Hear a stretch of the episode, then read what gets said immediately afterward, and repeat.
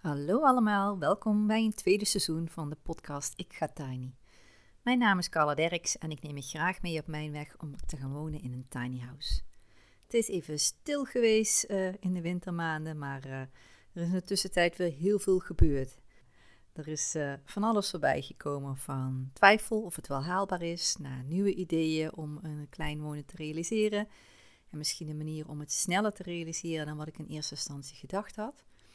En uh, dit allemaal uh, ga ik graag met jullie uh, delen de komende tijd.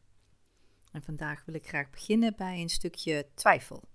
Twijfel of, het, of ik het wel echt wil en of het ook wel haalbaar is. En of ik het wel op de juiste manier aanpak. Um, ik ben nu sinds 2019 de weg aan het bewandelen om tiny te gaan wonen. En omdat ik gewoon met nul budget begon, is het dan toch wel een lange weg om het te realiseren. Ben nu een periode van vier jaar bezig met ups en downs. En dat, uh, dat kost soms energie en soms gaat het vanzelf. En uh, zo in de wintermaanden, dan is alles wat stiller. En dan, uh, ja, dan voelt het soms wat moeilijker. En dan als ook een beetje op de proef wordt gesteld van, nou, wil ik dit wel echt? En ja, dan, dan moet ik me daar doorheen slaan. Ik denk dat dat wel herkenbaar is ook voor andere mensen. Uh, dat je soms uh, even opnieuw de schouders eronder moet zetten en je energie er weer uh, in moet vinden. Um, het is natuurlijk niet makkelijk om de financiën te realiseren. En een plekje vinden in Limburg is ook nog zeer moeizaam. Er is op dit moment één locatie waar tiny houses staan in Kerkrade.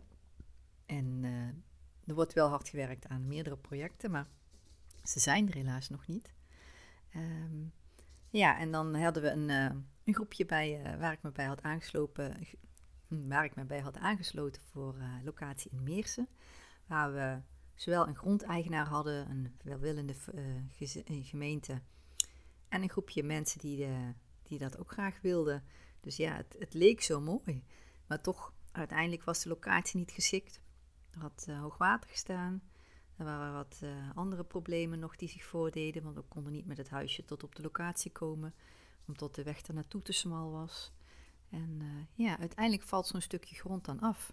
En dat is eigenlijk heel jammer, want er zat zoveel energie al in. En dan uh, ga je met de groep op zoek naar andere stukjes grond en leg die voor bij de gemeente. En dan, ja, dan worden ze toch één voor één afgewezen. Dan zeggen ze nee, mag niet in het is te kort bij het vliegveld zijn eigenlijk iedere keer wel redenen waarom het niet doorgaat. En dan merk je ook dat na de verkiezingen, de gemeentelijke verkiezingen, uh, de poppetjes zijn veranderd. En waar ze het eerst heel graag wilden, tot het nou uh, ja, op een laag pitje komt en toch niet meer zo uh, in trek is bij de gemeente. Ja, en dan, dan valt de locatie een beetje af. En dan heb je het gevoel dat je weer met lege handen staat. Tenminste, ik had dat gevoel wel een beetje. En dan, ja, dat is dan wel heel jammer. Dat je denkt, nou, zoveel energie ingestoken, zoveel mensen die willen en je kunt het niet rondkrijgen. En dan, dan is het ook, goh, wat zijn de alternatieven? Kan ik bij een andere projectgroep gaan? Of ga ik misschien ervoor kiezen om toch buiten Limburg te gaan wonen? Is natuurlijk een, uh, ja, een concessie die je kan doen, maar wil ik dat ook wel? En met al die vragen en twijfels in mijn hoofd is het dan heel lastig om creatief te zijn en om ook nieuwe mogelijkheden te ontdekken en daarvoor te blijven gaan. Ik heb dan ook uh, even nodig gehad voordat ik weer in de juiste flow kwam om uh, weer mogelijkheden te zien.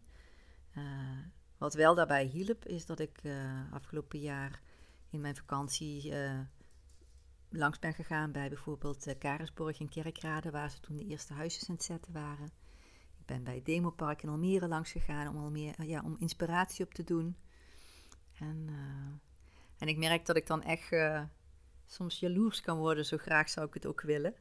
Ja, dat is alleen maar een goed teken, denk ik dan. En dat wakkert dan ook alweer het vuurtje aan van ja, ik wil dit toch wel echt.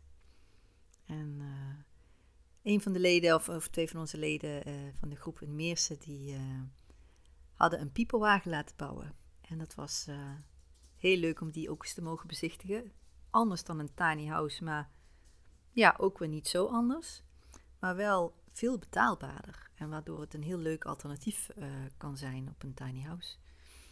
Um, en ook kwam ik op een camping waar ik van de zomer was, een heerlijk huisje tegen waarvan ik dacht, is het nou een tiny house? Is het nou een vakantiewoning? Is het nou een, een, uh, ja, een chaletje? was eigenlijk een beetje onduidelijk, maar het zag er super leuk uit. En toen ben ik maar snel met die mensen in gesprek gegaan over wat voor een leuk huisje dit was. En daar kom ik zeker nog op terug de komende tijd. En al deze verschillende indrukken ja, zorgden er wel voor dat ik weer, weer energie kreeg en ik weer zin had om, om erin te gaan geloven en, en ermee aan de slag te gaan. Dus dat is wel heel fijn. En dus heb ik ook weer leuke nieuwe content voor jullie uh, om, uh, om mee aan de slag te gaan. Dit is uh, de eerste podcast van een nieuwe serie. mijn eerste blog ben ik ook alweer aan de slag, dus die komt er ook binnenkort aan. Dus ehm, ja, ik hoop dat ik weer veel leuke dingen met jullie kan, kan gaan delen en dat het voor jullie ook aansluit bij wat jullie graag willen horen. Maar zijn er misschien dingen waarvan je denkt, hé hey Carla, dit mis ik nou? Of, oh, hier wil ik meer over weten, hoe pak je dat aan? Laat het me zeker even weten. Je mag me een uh, mailtje sturen naar carla.ikgatiny.nl of uh, via een uh, berichtje op Instagram. En wie weet, is misschien wel een leuk idee om daar volgende keer mee aan de slag te gaan. Dus ik zou zeggen, tot gauw!